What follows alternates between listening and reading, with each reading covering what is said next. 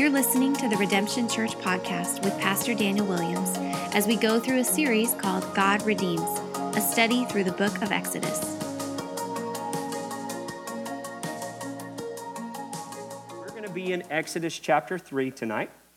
And uh, last week, Pastor Daniel took us all the way to Exodus chapter 3 to verse 12 okay, to verse 11 actually.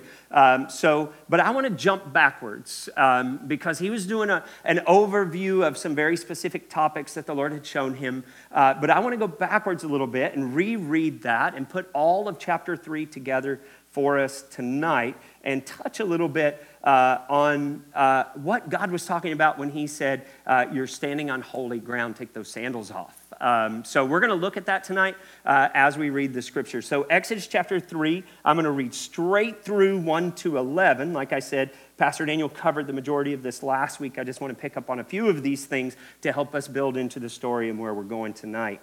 Uh, so it says, Now Moses, I'll be reading out of the ESV. Now Moses was keeping the flock of his father in law Jethro, the priest of Midian, and he led his flock to the west side of the wilderness and came to Horeb, the mountain of God. And the angel of the Lord appeared to him in a flame of fire out of the midst of a bush. He looked, and behold, the bush was burning, yet it was not consumed. And Moses said, I will turn aside to see this great sight, why the bush is not burned. When the Lord saw that he turned aside to see, God called to him out of the bush, Moses, Moses. And he said, Here I am. Then he said, Do not come near. Take your sandals off your feet, for the place on which you are standing is holy ground. And he said, I am the God of your father, the God of Abraham, the God of Isaac, the God of Jacob. And Moses hid his face, for he was afraid to look at God. Then the Lord said, I have surely seen the affliction of my people who are in Egypt, and I have heard their cry because of their taskmasters. I know their sufferings, and I have come down to deliver them out of the hand of the Egyptians and to bring them up out of the land to a good and broad land, a land flowing with milk and honey, to the place of the Canaan- Canaanites, the Hittites, the Amorites, the Perizzites, the Hivites, and the Jebusites. And now, behold, the cry of the people of Israel has come to me, and I have also seen the oppression with, with, with which the Egyptians oppressed them. Come, I will send you to Pharaoh, and you may bring my people, the children of Israel, out of Egypt. But Moses said to God, Who am I that I should go to Pharaoh and bring the children of Israel out of Egypt? Out of Egypt. You're on holy ground. You're on holy ground, okay? Um, so uh, we're going we're gonna talk about this idea I want to stop here and I want to make a few comments on what's going on. Uh, I want to look specifically at verses 3 through 5. The bush wasn't consumed, it says. Now, when you read through the passage of Scripture, Moses seems like this very like um, unimpressed man when he sees that the bush is not consumed. Uh, but I don't know. If you really understand and know the character of Moses, uh, you have to know and understand that Moses, remember, when he saw the uh, Egyptian beating up the, um, uh, the Hebrews, he overreacted and uh, killed the man and then buried him in the sand. You guys remember that story? Uh, so, Moses, his character is not quite exactly like this passage of scripture reads. Now, we're hoping and praying that over 40 years of being a Midian, that he probably grew a little bit. And being a little bit older, you guys know, as you get older, your patience kind of grows a little bit, right? Or not. Some of you are more impatient as you've gotten older, um, but you tend to be a little bit more level headed some of you tend to be a little bit more level headed uh, as you get older, and we're hoping that. But I, I, always think it's funny because when I read through this passage of scripture right there, it says, And Moses looked aside and saw a bush was burning, yet it was not consumed. And he said, I will turn aside to this great sight, why the bush is not being burned. Okay? Now, if you guys were in the middle of the wilderness and you were walking through the wilderness, now, from my understanding, one of these dried out, nasty bushes they just combust sometimes and burn. It's not anything completely out of the ordinary to see a burning bush in the middle of the desert. Okay? So just mind you that. That's why he's not shocked that there's a burning bush. But the problem is, is because they're so dry, they usually only burn for a couple of minutes and it's and it's gone. And so he looks and he sees, and this bush is continuing to burn. And he's like, Whoa, wait a minute. There's a bush and it's burning, but it's not burning. It's not being burned up. What's going on? So Moses is a curious guy. He's not just going to pass by this opportunity. So he walks over there, okay, and he's like, What's going on with this bush? And all of a sudden, the bush starts talking to him. You ever put yourself in one of these stories? I mean, think about that, guys. There's a bush on fire, and it's talking to him. Now, understand it's not like Moses had this continual conversation with God like some of the other characters in the Bible that we read about, right? Sometimes we read about some of these guys and they're continually having these conversations. You look at Elijah, and it's like this constant thing that he and God are having this communication back and forth. So when God speaks to him, it's not like, What? Who is that voice? What's going on? Right? Moses didn't have that. This is all new. So I imagine that Moses probably reacted a little bit differently, okay, than the I will turn aside to see what a great sight. Why the bush is not burned. Okay? He probably said those, but probably not in that tone, of voice, right? He probably said, Whoa, I'm gonna, I'm gonna look over here and see why that bush is not being burned up. This is really weird, you guys. Okay? Now, that's our modern language. Moses didn't talk like that, I'm sure. So, the bush is burning. Moses goes over. All of a sudden, the bush starts talking to him and says, Hey, take off your sandals. You're on holy ground. You're on holy ground. Why, all of a sudden, did the middle of the desert, where Moses had been time and time and time again, become holy ground? Because God was there because God's presence was there. This should mean something to us, guys. This should mean something. Anywhere that God's presence is has become holy ground. Has become holy ground. So think about that for just a second. Think about that. Anywhere where God's presence is has become holy ground. So, you know, the scripture actually says that God's presence dwells in you. Do you know that the scripture actually says that there's no longer a need for a temple? That's why it was okay for it to be destroyed and not rebuilt. You can go to Israel today, there is no temple. Now, fascinatingly enough, They've got all the plans, they've got all the things because they believe that they need a temple to be in the presence of the Holy God. But we know and understand from the scripture that God's presence dwells in us. So take off your sandals, y'all. You're on holy ground. I can't speak for you.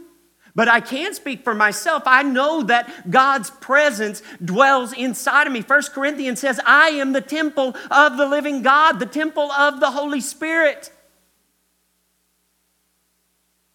Now, I know it's not because of anything that I've done, but because of what He's done in me. But, y'all, this is holy ground because God's presence is here. Galatians 2:20 tells me that I have been together crucified with Christ, and I no longer live, but He lives in me. This is holy ground. And I hope and pray that all around you is holy ground as well. That everywhere around you, that everywhere you go is holy ground. And here's the thing, church. We know it and we've heard it a thousand times. Everywhere you go God is with you. Keep that in mind. Everything we do, everything we click on, everything we look at, every time we talk to our wife one way or another, every time we react in the grocery store, in traffic, everywhere, God is with you. Now, that should, should give us a little bit of. Uh,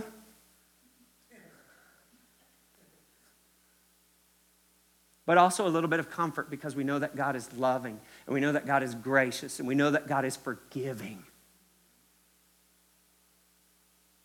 And he's not sitting there with his checklist going, oh, he did that again. Oh, he did that again. Oh, he did that again. Because if he was, man, my list would be really long. I'm guessing yours probably would be too. That holy ground is not based on you, it's based on God dwelling in you. Colossians chapter 1 tells us that because of the body of Christ on the cross, you are considered holy and blameless. Holy and blameless. I'm pretty sure if I did a survey, especially of the wives, none of the husbands would be considered blameless in this room. Am I right? All the wives are out there going, oh, yeah, yeah, yeah, yeah. But the same in the opposite direction. None of us feel blameless. But Scripture says it's because of the cross. You're considered holy and blameless. Holy and blameless. So we saw in verse 11 that Moses had been humbled. He says, Who am I to approach Pharaoh? That's a hard word for me, y'all. I'm from Kentucky. That's why I say y'all a lot, okay? And for a long time I said Pharaoh as Pharaoh. Um, so if, I, if that slips out, I'm sorry. I get excited and slip back into my little accent, okay? Uh, so Moses, remember I told you he had matured a little bit, just a little bit just a little bit. Okay, he's matured now. And he says, Lord, who am I that you would, you would want me, that I would even be able to stand here on holy ground? Who am I? Remember when he was younger, 40 years ago, before he got this call on his life? Like I said, he was in Egypt. He saw somebody do something. He's like, I'm going to fix this. Those are my people. Those are my people, and I'm going to fix this. And he went headfirst into a situation and he did something really stupid that would cost him 40 years in the wilderness. 40 years in the wilderness. 40 years in the wilderness. He was right there in the midst of Egypt where God was going to use him to deliver the Israelites out of Egypt. But first, he had to be humbled a little bit. I don't know if you've ever been through a season of humbling, but I went through one recently. It ain't fun. It is not fun to be humbled by the Lord. It is not fun at all. But it is one of man's number one struggles pride. Pride. Be careful, church. Don't be prideful. Don't get out ahead of the Lord. That's what Moses did. And he spent 40 years tending sheep in Midian on the side of a mountain. And then he saw a flame. And he went towards it. And God began to work in a mighty way. He got humbled. He got humbled by the Lord. Here's the interesting thing is Moses says, Who am I to go before this Pharaoh? Think about this for a minute.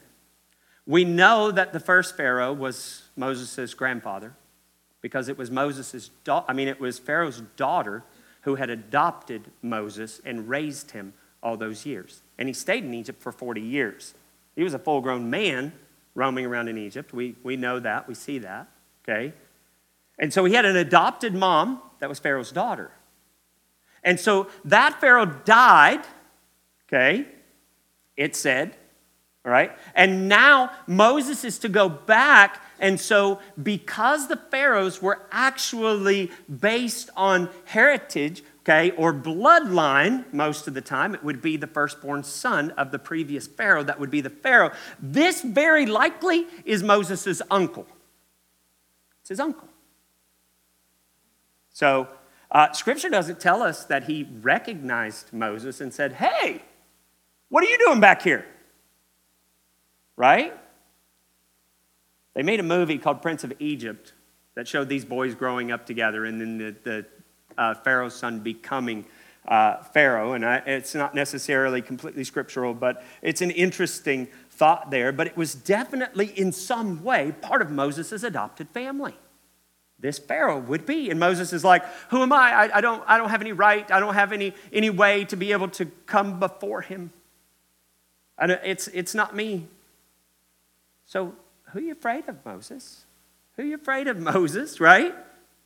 Here's the thing God is so gracious and compassionate. Look at verse 12.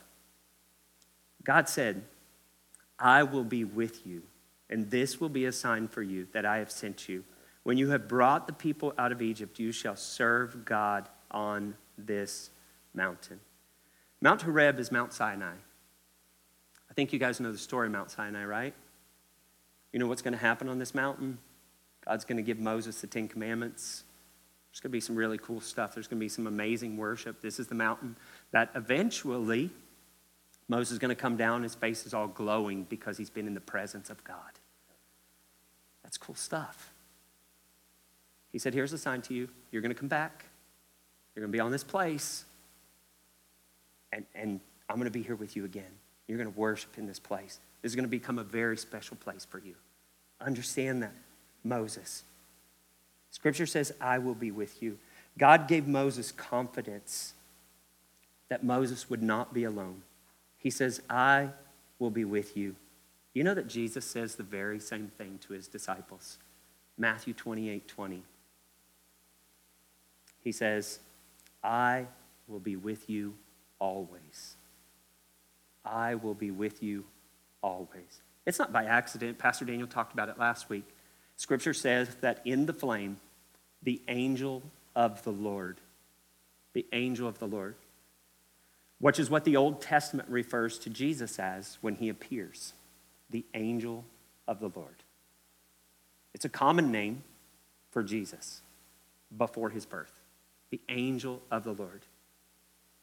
It's not by mistake that Jesus says exactly the same thing that God in the burning bush says.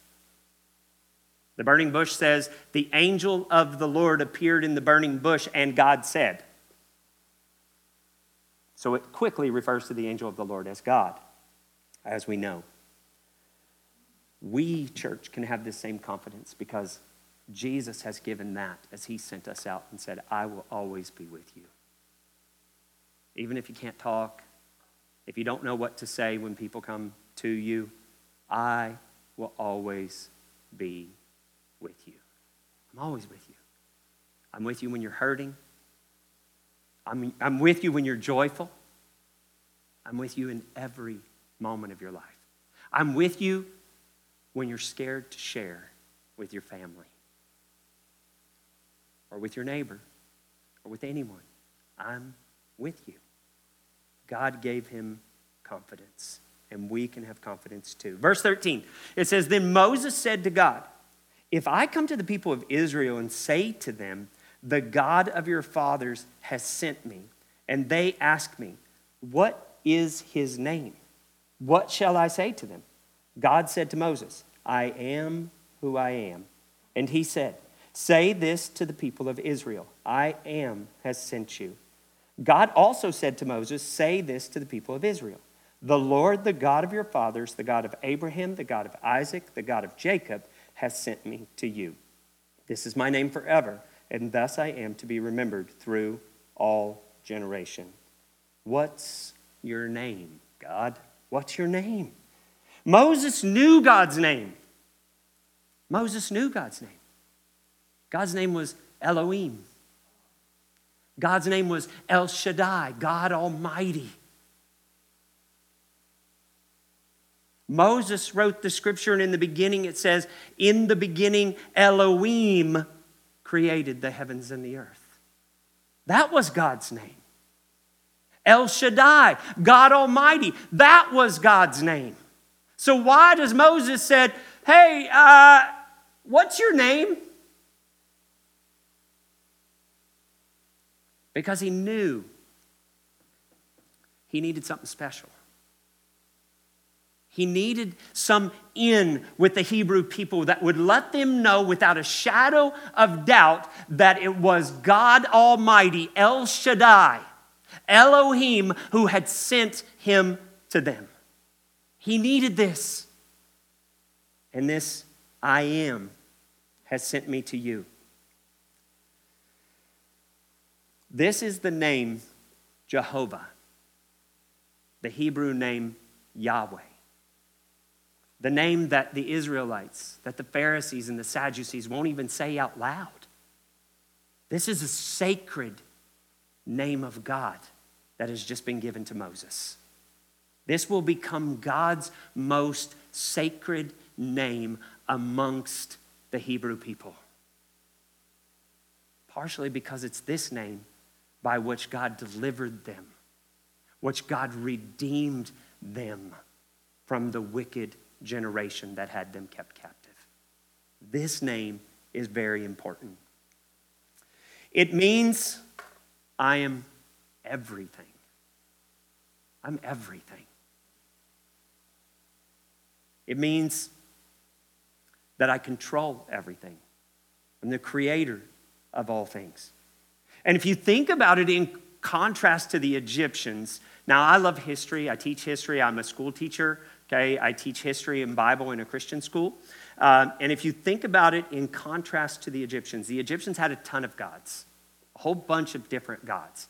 And each god in Egyptian history, same in Greek history, same in a lot of histories, each god has an individual assignment. This is the god of death. This is the god of the sky.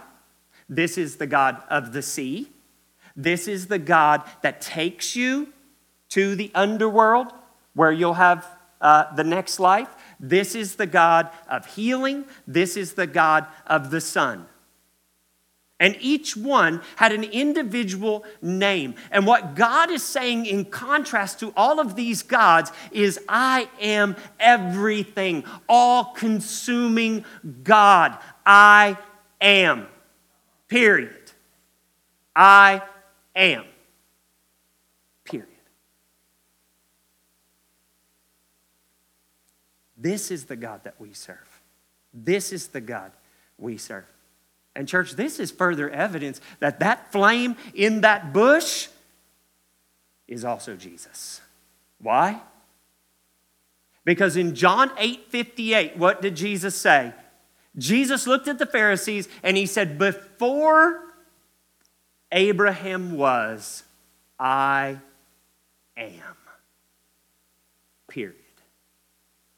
Before Abraham was, I am. And they picked up stones and they tried to stone him. Why? Because they knew he had just used that sacred name of God that was not to be spoken aloud except for by God himself. Little did they know it was spoken of by God himself.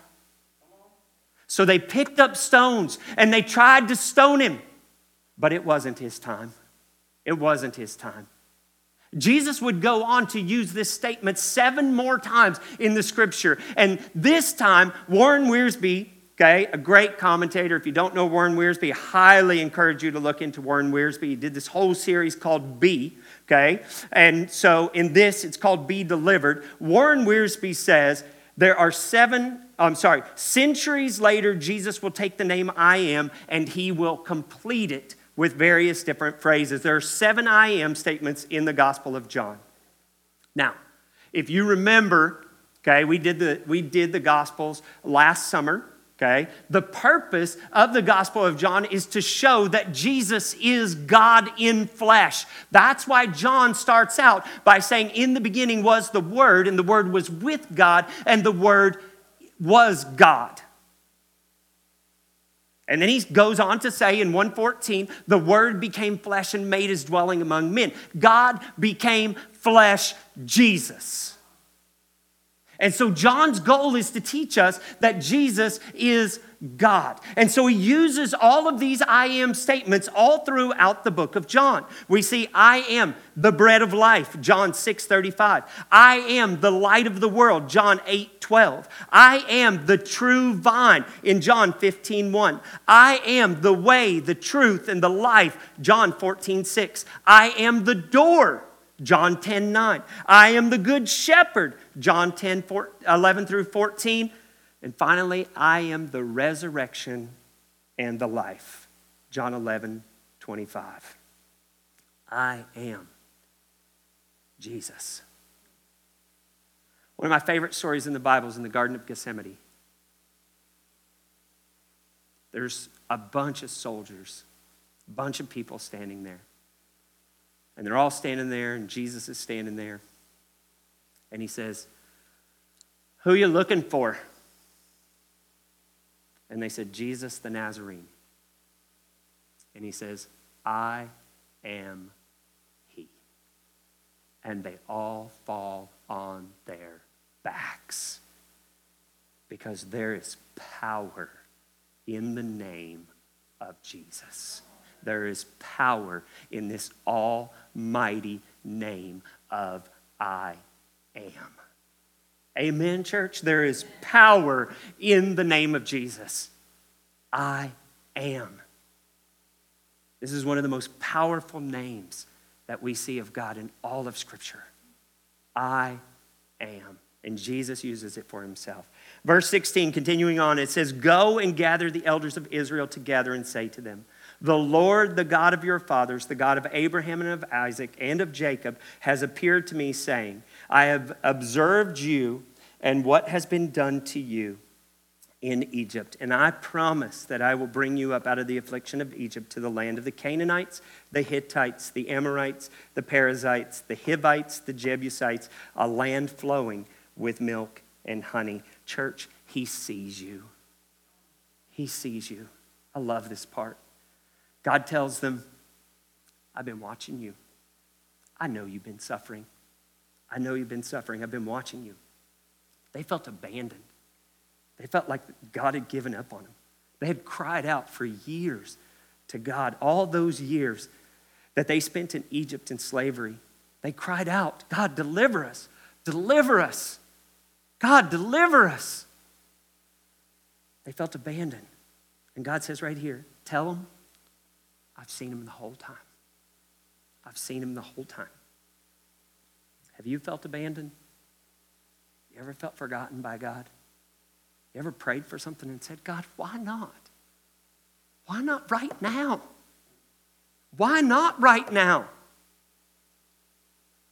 God's got a plan.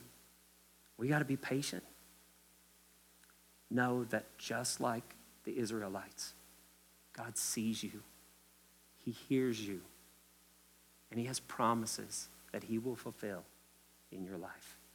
He sees your pain, He sees your hurt. He has a purpose.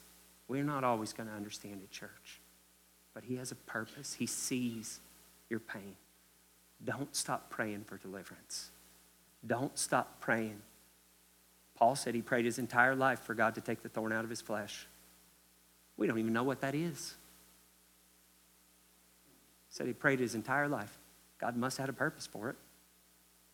Don't stop praying. God sees you. He sees your hurt. He sees your pain. Psalm 33, 18 says, Behold, the eye of the Lord is on those who fear him, on those whose hope in his steadfast, and those who hope in his steadfast love. He's always listening.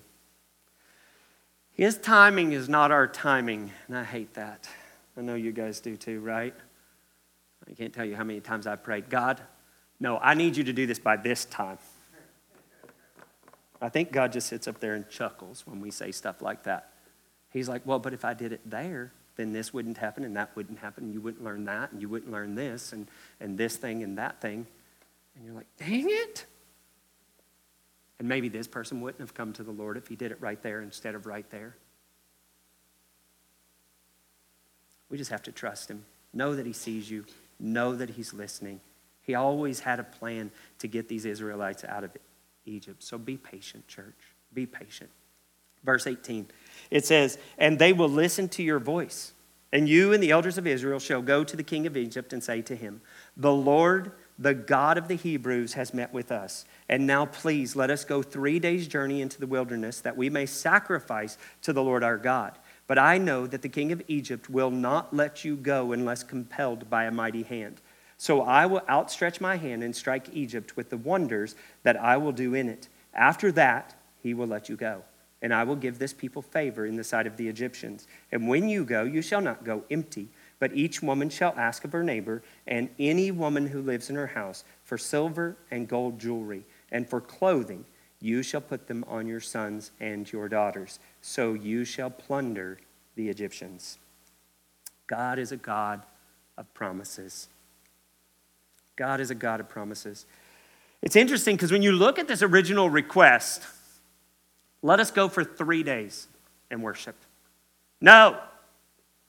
We just want to go for three days. That's we'll see that when we get there. God's telling him what's about to happen. He said, I want you to go in and I want you to ask for three days. That's all I want you to ask for. Ask for three days. But he's going to be stubborn and tell you no. So we're going forever. You could have just had us go for three days and worship, but nope, we're going forever. And it's going to cost you greatly. Isn't that interesting? The first request was let us go for three days, sacrifice in the wilderness, and then we'll come back. And then we'll come back. But that wasn't good enough.